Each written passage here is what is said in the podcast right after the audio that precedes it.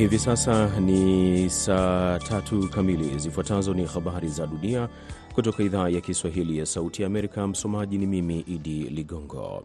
Rais wa Ukraini Volodymyr Zelenski amekuwepo Albania Jumatano kwa mikutano na viongozi katika eneo hilo huku akitafuta uungwaji mkono zaidi katika vita vya nchi yake dhidi ya uvamizi wa Rusia.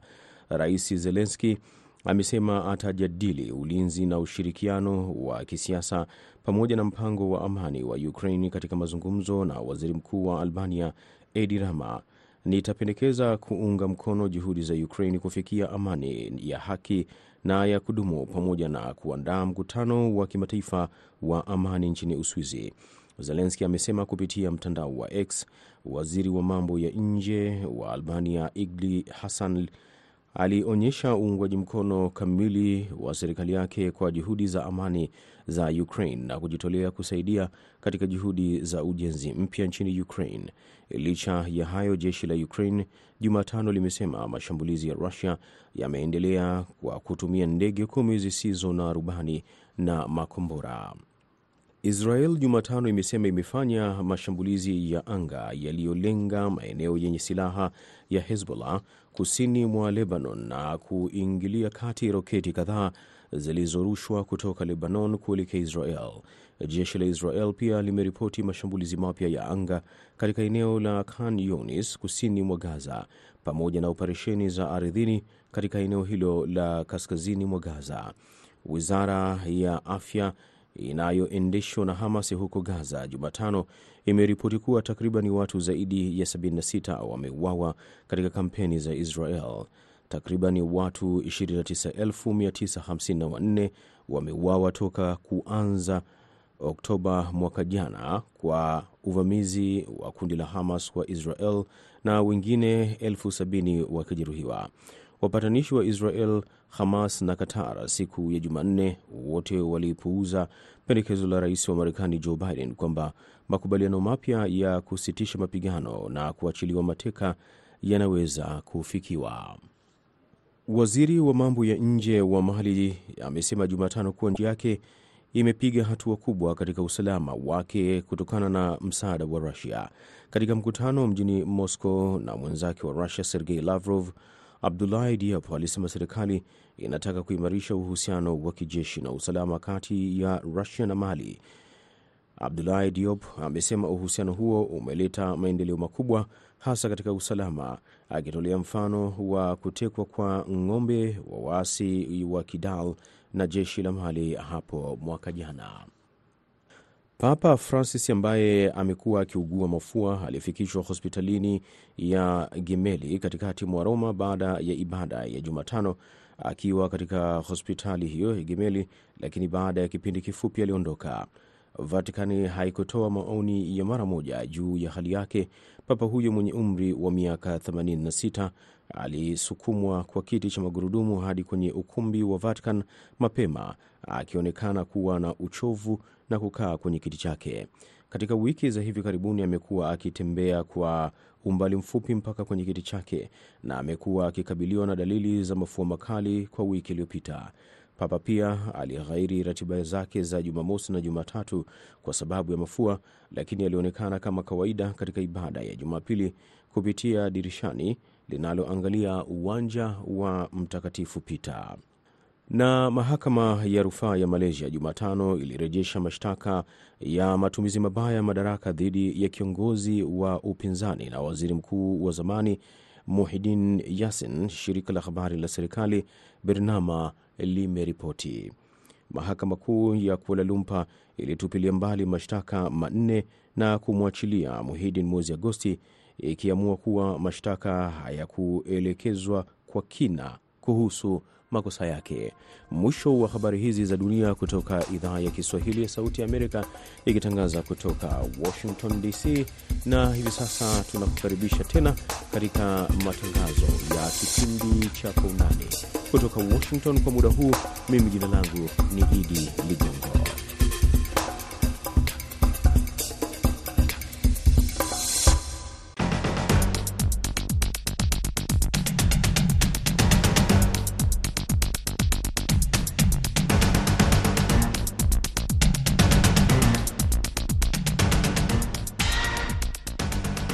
Karibu msikilizaji wetu popote unapotusikiliza katika kipindi cha Kwa Undani.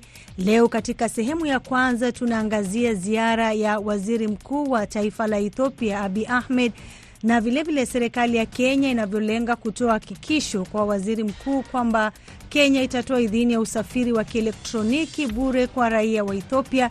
Makubaliano hayo yanajiri wakati Abiy Ahmed yuko katika ziara yake ya siku ya pili nchini Kenya na katika sehemu ya pili kutoka Mombasa wanaangazia nchi tatu za Afrika Mashariki, Kenya, Tanzania na Jamhuri ya Kidemokrasia ya Kongo zimejipata katika orodha ya mataifa yanayoshindwa kukabili ulanguzi wa fedha na ufadhili wa tendo la ugaidi.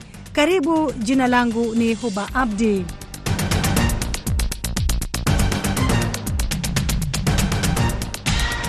Rais wa Kenya William Ruto na waziri mkuu wa Ethiopia Abiy Ahmed walikubaliana kuheshimu mamlaka ya mataifa binafsi na masuala ya mipaka ya ardhi.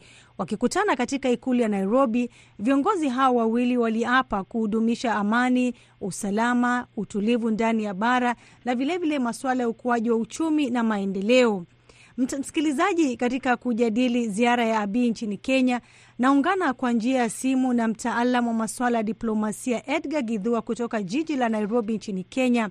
Bwana Gidhua, waziri Abiy anazuru Kenya, mambo mengi yakijitokeza katika jumuiya ya Afrika Mashariki na mengi yanaonekana kukosa jibu. Mfano, kuna swala la tangu Januari Ethiopia na Somalia zimeonekana kuzozana kuhusu mkataba wa makubaliano ya Addis uliotiwa saini na Somaliland, eneo lililojitenga ambalo Somalia inazingatia kuwa bado ni eneo lake. Je, ujio wa Abiy Kenya unatoa taswira gani kwa taifa la Somalia? Asante, asante kwa kunialika, asante kwa swali lako. Uh, ziara ya Abiy kuja Kenya wakati huu ambao kuna mzozo kati yake na Somalia, alafu ukikumbuka kuwa Somalia ndiyo nchi changa ambayo imeweza kujiunga na jumuiya ya Afrika Mashariki, lazima italeta utatanishi kidogo, kwa maana Somalia wataangalia vile Kenya wamempokea wame, kabisa wameona wamempokea Abiy, lakini wana malalamishi yao kuwa Abiy ameenda akaweka mkataba na Somaliland kinyume na sheria za kimataifa, kwa maana Somaliland bado ni sehemu ya Somalia kulingana na sheria za kimataifa. Kwa hivyo huenda ziara hii ya Abi uh, kuzuru uh, ziara yake hapa Kenya huenda ikaleta ugomvi kidogo tu, utatanishi kidogo kati ya Somali na Kenya, kwa maana Somalia watakuwa watawauliza ndugu zao Kenya, kwa nini sisi tuko katika jumuiya moja, ushirika moja, na ilhali inamkaribisha mtu ambaye analeta ugomvi katika Afrika Mashariki. Kwa hivyo kutakuwa na maswali ya ku, kutakuwa na maswali na pia, kwa maoni yangu, nafikiria hilo ni jambo, hata kama wanahabari labda hawata hawataelezewa kikamilifu, hilo ni jambo la Rais Ruto ataweza kuongea na na waziri mkuu Abiy kumuuliza, je, ile shida ya Somaliland, shida ya Somalia, huo ugomvi umetoka vipi? Lazima wataongeleshana mawili matatu kuhusu jambo kama hilo.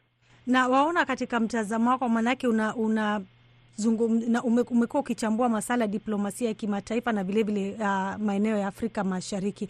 Je, kwa vyovyote vile waona kwamba kuna uwezekano wa wawili hao kukutana? Maanake pia tunaelewa kwamba uh, rais wa Somalia amekuwa nchini Kenya kuhusiana na ule mkutano wa UNE ambao unaendelea. Ni kweli na sioni eh, kusema ukweli, sioni Abi na rais wa Somalia wakikutana hapa kwa sababu huenda uh, bado wana makali, wana uchungu wote wawili, haswa Somali hawajafurahishwa na kitendo cha cha Abi kwenda kuongea na Somaliland ili waweze kupewa ardhi ya kutengeneza majeshi yake kule na bandari kule. Kwa hivyo sioni wakikubaliana, lakini kwa mambo ya kidiplomasia kuna kitu tunaita uh, kwa kizungu track to diplomacy. Huenda mm -hmm. tu um, eh, rais kama Ruto ama rais kama Museveni ama rais Uh, mwingine yeyote hapa Afrika Mashariki awaweze kuwakutanisha kwa njia uh, tunasema kwa kizungu informal, waweze katika katika shughuli zao ya huu mkutano wa UNEA, baada wakiwa wakiwa wanakunywa chai, waweze kuongea nao na waweze kuwaelezea kuwa na, na waweze kuelezea kuwa uh, wajaribu kupunguza makali yao, kwa sababu sio Afrika Mashariki haitaki tena ugomvi upande huu. Afrika Mashariki haitaki kuona Somalia na Ethiopia wakienda kwenye vita. Alafu pia kumbuka, Somalia wameweza kualika Uturuki waingililia upande wa usalama. Kwa hivyo Afrika Mashariki hawatataka shida kabisa na Uturuki na shida kati ya Ethiopia na Somalia. Naam, asante sana Bwana Gido. Tukiachana na mat, uh, masala ambayo yanafungamana na Somalia, ziara ya Abiy pia inajiri wakati ambapo Rais William Ruto alikuwa Uganda, japo kwa kile kilichotajwa kuwa ni masuala ya biashara, lakini aliandamana na kiongozi wa upinzani Raila Odinga. Kando na kuimarisha uhusiano kati ya Kenya na vilevile vile Ethiopia, wakati wa ziara ya Abiy, Ruto anaweza kutumia je, fursa hiyo kushinikiza uungwaji mkono wa Ethiopia kwa azma ya kiongozi wa Azimio Raila Odinga kuwa mwenyekiti wa EU? Asante kwa swali lako kabisa. Lazima hilo ndio itakuwa ni suala moja ya mambo ambayo wataongea, kwa sababu tuseme ukweli, Kenya hii itakuwa ni mara ya pili Kenya inatafuta hiki kiti. Uh, wakati ule mwingine hatukuweza kupata hiki kiti uh, tulipokuwa tuna tunaye mgombeaji Amina eh, balozi Amina Mohamed. Kwa hivyo wakati huu waziri mkuu aliyekuwa waziri mkuu Raila, ili aweze kufaulu, lazima Afrika Mashariki yote iongee na sauti moja. Tulikuwa hapo na na mgombeaji eh, rais mstaafu Jakaya Kikwete no. na ule ana umaarufu mkubwa, ana umaarufu mkubwa kuliko Raila, ana ushawishi mkubwa kuliko Raila. Kwa hivyo uh, hii ziara ya Ruto kwenda kuongelea ku, kuongea na rais Museveni, kuongea na waziri mkuu Abiy, pia anajua atachukua fursa hii awa uh, marais wote wakikuja katika hiki kongamano hii kongamano ya UNEA kuongelesha hawa marais wa Afrika Mashariki waweze kumpa uh, waweze kuunga mkono uh, waziri mkuu Raila. Pasipo hivyo hataweza kuchukua kile kitu, kwa sababu mara nyingi mataifa ambayo yanaongea kizungu anglophone countries huwa yana uh, huwa yanapingana na, ma, na mataifa ambayo yanaongea Ufaransa francophone countries. Kwa hivyo mataifa haya yote ambayo yanaongea kizungu lazima yaongee na sauti moja, kama hiki kiti kitarudi upande huu. Kwa hivyo ni kweli atashinikiza na atajaribu kupata kupata usaidizi na support kutoka hawa marais wengine wote wa Afrika Mashariki na mataifa mengine ili ili Raila Odinga aweze kufanikiwa wakati huu. Nam, tukisonga mbele, Bwana Gidhua, baada ya mkutano wao, serikali ya Kenya ilitoa hakikisho kwa waziri mkuu wa Ethiopia kwamba Kenya sasa itatoa idhini ya usafiri wa kielektroniki bure kwa raia wa Ethiopia, makubaliano ambayo yanajiri kama tunavyoelewa kwamba Abiy akiwa katika ziara yake ya siku ya pili hapa nchini Kenya. Mtazamo wako kuhusu hilo? Je, rais analenga nini anapotoa ile uh, idhini kwamba ile taifa raia wake wanaweza kuingia bure licha ya kwamba wengine watakuwa wanalipa fedha kidogo? Haswa, asante kwa swali lako. Haswa anacholenga uh, rais uh, William Ruto, Ethiopia ni taifa kubwa kuliko Kenya na umbali. Ethiopia wako uh, milioni mia moja karibu ishirini. Kwa hivyo ni soko kubwa sana. Kama wanaweza, unajua, kwa kawaida Ethiopia ni nchi ambayo hutawaliwa na mkono mgumu ama mkono uh, kwa kizungu tunasema ni, ni taifa ambalo liko authoritarian. Kwa hivyo kuweza kufungua mipaka kati ya Kenya na Ethiopia waweze kuja upande huu ni njia nyingine ya kuwavutia Wanaethiopia waweze kuingia Kenya wafanye biashara. Ile ni soko kubwa. Pia wanabiashara wa Kenya waweze kuingia Ethiopia, ile ni soko kubwa sana. Alafu pia kumbuka, tunajaribu kuwavutia kwa sababu ya bandari letu la Lamu, ile Lapsset ambayo imekuwa kidogo kidogo ina matatizo. E, kwa kubali wa Ethiopia waje ni pia kuwavutia waweze kutumia ile bandari yetu ya Lamu na biashara itakuwa ikikuja upande wa Kenya. Kwa hivyo kuna manufaa kwa nchi zote mbili. Ethiopia wataweza kutumia ile bandari waweze eh, kuingia katika bahari la Hindi. Kenya itaweza kuingia katika soko la Ethiopia. Kumbuka tuna kampuni yetu kubwa Safaricom ambayo tayari inafanya kazi kule no. na Wakenya zaidi wataweza kuingia kule Ethiopia na, na kupata kazi nam. Hapo katika masala ambayo yanafungamana na bandari hasa huko Lamu, tunaelewa wazi kwamba ni mradi ambao ume, ulianzishwa kitambo sana, kidogo umejikokota, lakini ujio wa taifa la Ethiopia unatoa nafasi nzuri kwa wafanyabiashara, lakini tunafahamu kwamba Ethiopia bado haijajiunga na Jumuiya ya Afrika Mashariki. Je, rais wa Kenya William Ruto anaweza kufanya nini ili kuhakikisha kwamba Ethiopia pia inaingia na wao waweze pia kunufaika, sio tu kutoka kwa taifa la Kenya? Ni, kweli. Asante kwa swali lako. Unajua, huo mradi wa Lapset ulijikokota kwa sababu kitu cha kwanza, South Sudan ambao walikuwa wamesema watajenga uh, pipe ya mafuta, watajenga hiyo eh, mfereji wao wa mafuta kutoka kule kwao waweze kupitisha na kuuza mafuta yao nje kupitia bandari la Lamu. Huo ni kama mradi ulikuwa upande wa, wa, wa Sudan Kusini. Ethiopia pia walikuwa wamesema watakuwa wakitumia bandari la Lamu, lakini wakaweza kukuwa na makubaliano na nchi ya Jibuti, wakapata njia nyingine ya kupitisha mambo, kupitisha mizigo yao upande ule. Inaonekana Ethiopia wameanza kuangalia Jibuti hakutaenda vizuri, maana kuna mataifa mengi sana yamejenga wamejenga wamejenga besi za majeshi yao kule. Ameona Somaliland tayari, ameona pale, ameguza waya moto, huenda kukawa na shida na Somalia. Kwa hivyo kuja kwake Kenya na pia kujaribu kufufua huu mradi wa LAPSSET, kufufua huu uh, huu mradi ni kwa sababu anataka awe na njia nyingine. Ethiopia pia inaweza faidika kutoa bidhaa kutoka Ethiopia kuingia katika bahari la Hindi. Pia kati ya Kenya na Ethiopia, haya mataifa mawili yamefika mahali wamekomaa, wamefika mahali wakagundua biashara kati yetu inaifa, ina, ina, lazima ni nguvu za umeme nyingi sana ambazo watakazotumia Ethiopia na nyingi wataweza kuuza nje. Najua Rais William Ruto anaangalia Ethiopia mm, kama mahali pengine tunaweza kuwa tukinunua umeme kwa bei nafuu kuliko vile tunanunua kutoka upande wa Uganda. Kwa hivyo hii ziara imebeba mambo mengi sana, ina manufaa kwa taifa zote mbili no. Lakini haswa wanao wa, wanaosimama kufaidika zaidi, kwa maoni yangu, ninaona Kenya ndio tutafaidika zaidi. Naam, asante sana Bwana Gidhua kwa kuungana nasi kujadili suala la leo ambayo linahusu ziara ya waziri mkuu wa Ethiopia nchini Kenya. Basi msikilizaji, amekuwa ni mchambuzi wetu wa masuala ya diplomasia Edgar Gidhua kutoka Nairobi, Kenya, akizungumza kwa njia ya simu. Basi tunaingia kwenye sehemu ya pili ya kwa undani.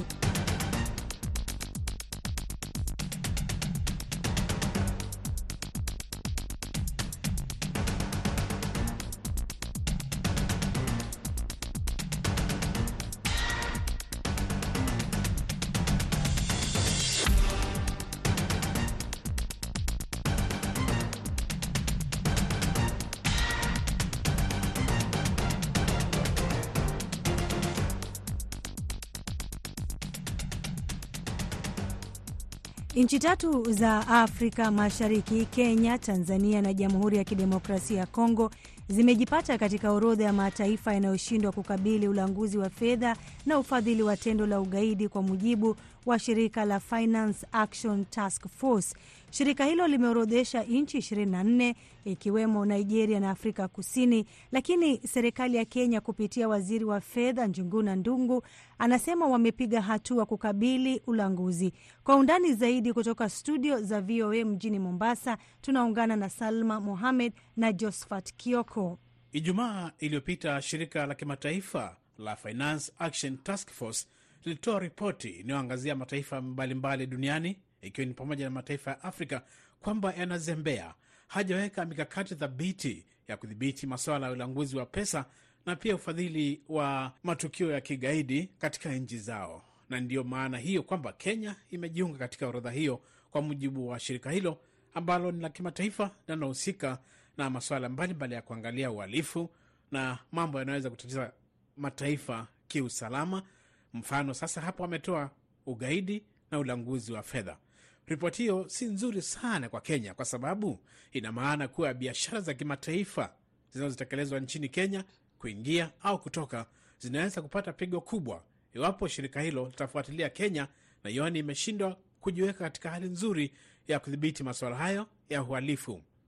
Tatizo lingine ambalo linaweza kujitokeza ni kuhusiana na jinsi vyombo vya habari vimeripoti, ni kwamba mashirika ya kimataifa ya fedha kama vile Benki ya Dunia na IMF yanaweza kuwa na uhusiano mbaya na Kenya na nchi zingine ambazo pia zimeangaziwa katika orodha hiyo inayoitwa grey. Sasa Kenya iko katika harakati za kujinasua ili iondolewe katika orodha hiyo, na ikiwa hii si mara ya kwanza Kenya kufanya hivyo, viongozi wakuu serikalini wameanza kutafuta namna ya kujibu na kujiondoa katika orodha hiyo ili kufanikisha biashara za kimataifa na isije ikaathiri uchumi wa serikali ambao kwa sasa unayumba. Siku tatu baada ya ripoti hiyo na vikwazo kutoka kwa jopo la hatia za kifedha yaani FATF, mashirika ya magharibi yamejitokeza na kuwapo kuisaidia Kenya kuondoka kwenye orodha mataifa yanayoonekana kuwa kitovu cha pesa chafu, yaani maarufu wash wash.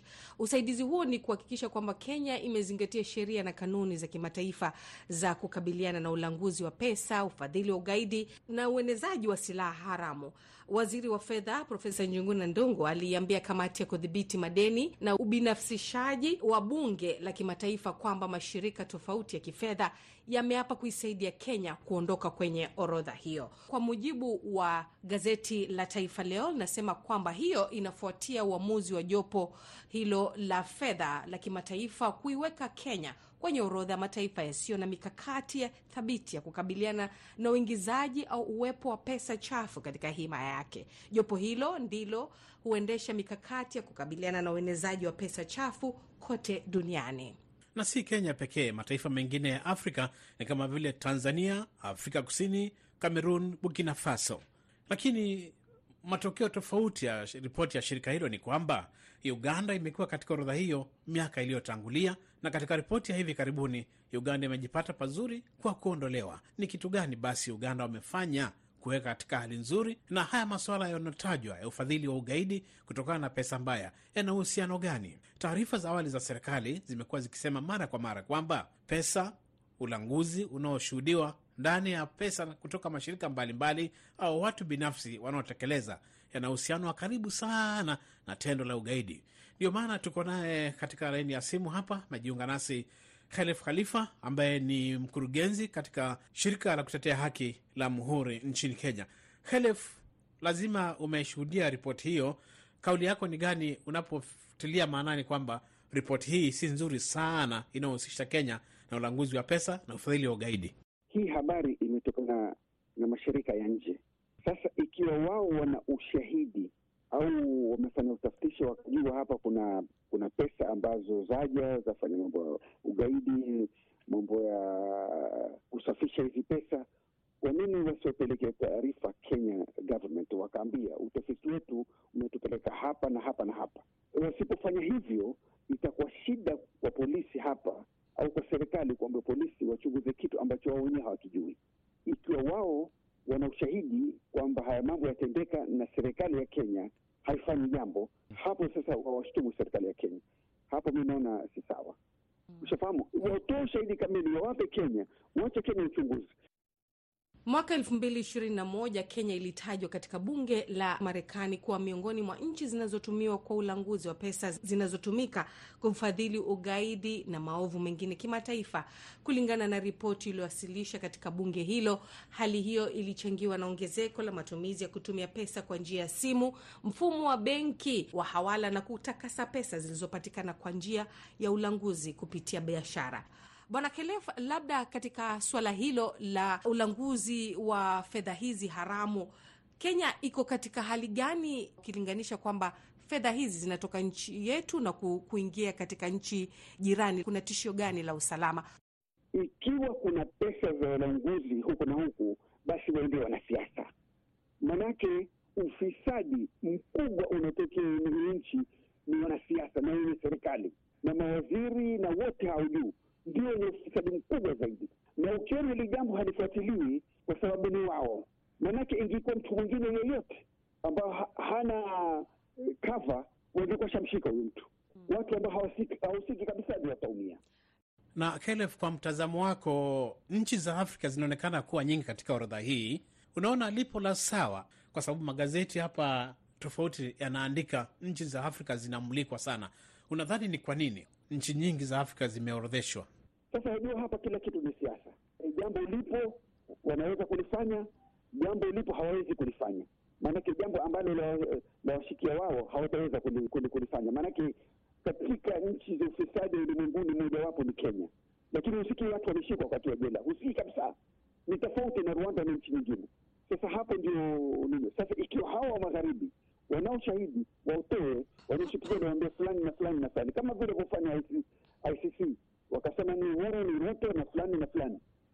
Helef Khalifa ni kutoka shirika la kutetea haki la Muhuri hapa nchini Kenya.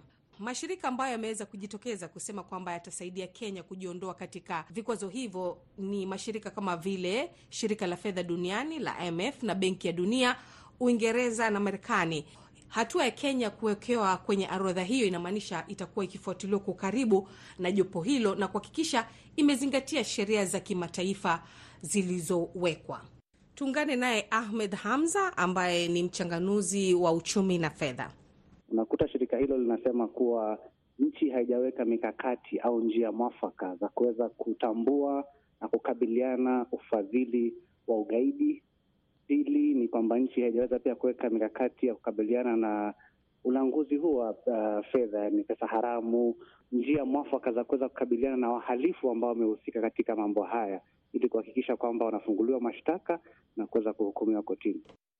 Wakati ulanguzi unakita katika nchi, iwe ni watu wanatekeleza binafsi ama ni kampuni mbalimbali mbali, kwa sababu hapa naona eh, gazeti la Nation limesema baadhi ya sehemu ambazo zinashukiwa kuhusika na ulanguzi huu ni kupitia michezo ya kasino ambayo mingi inapatikana katika sehemu za miji, na pia wamenukuu maajenti wanaohusika na ujenzi na uuzaji wa nyumba, yani real estate.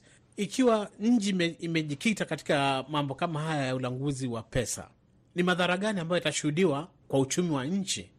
Ni jambo ambalo kweli linaweza kukita maeneo mengi yanaweza kupatikana katika jambo hili, ikiwemo pia uh, watu binafsi. Kwa mfano, za kuta pengine mtu hapa ametumika, kwa mfano, kupokea fedha kama hizi, kisha akaelezewa kwamba uh, kazi yake itakuwa tu ni kupokea na kuzitoa kwenye akaunti ya, ya benki, kisha baadaye anapewa pato lake pengine kutokana na fedha zile. Kwa hiyo ni jambo ambalo yani lipo kila mahali. La msingi ni wao kuweza kufanya ama kuficha ile asili ya fedha zile ikaweza kujulikana. Yaani ni kwamba tunaficha isije ikajulikana kwamba fedha hizi zimepatikana kwa njia haramu.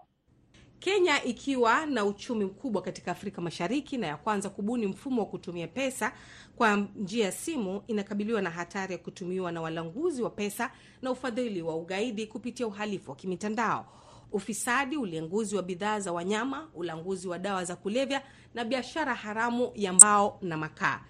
Mchambuzi wetu Hamza anaelezea Kenya ipo katika hatari hii kwa kiwango gani? Kuna ujanja fulani ambao unatumika, fedha zinatumika pengine kununua nyumba, yani ama pengine kwa mfano mtu ako na biashara kama ya kasino ambayo kwa kawaida watu huenda kutumia yani physical cash.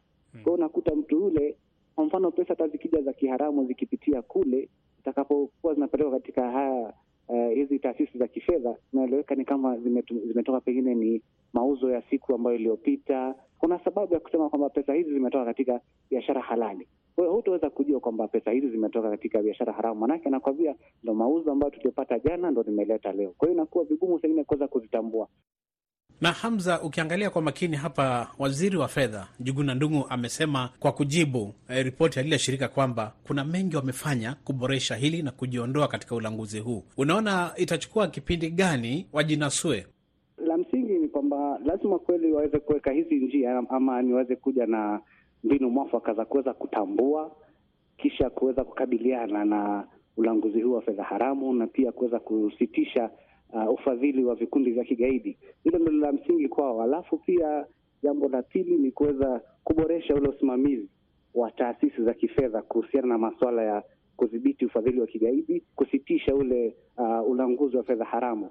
Pia kingine ambacho ameweza kutaja ni kwamba ita, Kenya ita, ita, itabidi wajibiki ili iweza kuja na njia ya kuweza kukabiliana na fedha hizi kupitia makundi haya haramu, kama kwa mfano kwa, kwa kupitia haya mashirika ambayo si ya kiserikali au kupenda NGO au wakati mwingine wanaita mashirika yasiyo ya kifaida. Kwa hiyo lazima kuwekwe mbinu ambazo zinaweza kusitisha, kuhakikisha kwamba pesa hizi hazipitii katika mashirika kama haya. Hatuna budi kufikia hapo, tunakurudisha kwa wenzetu Washington. Shukran sana Salma Mohamed na Josphat Kioko kwa undani. Nakamilisha muda wangu leo. Jina langu ni Huba Abdi, mwongozaji wa kipindi amekuwa ni Aida Isa. Kwa heri.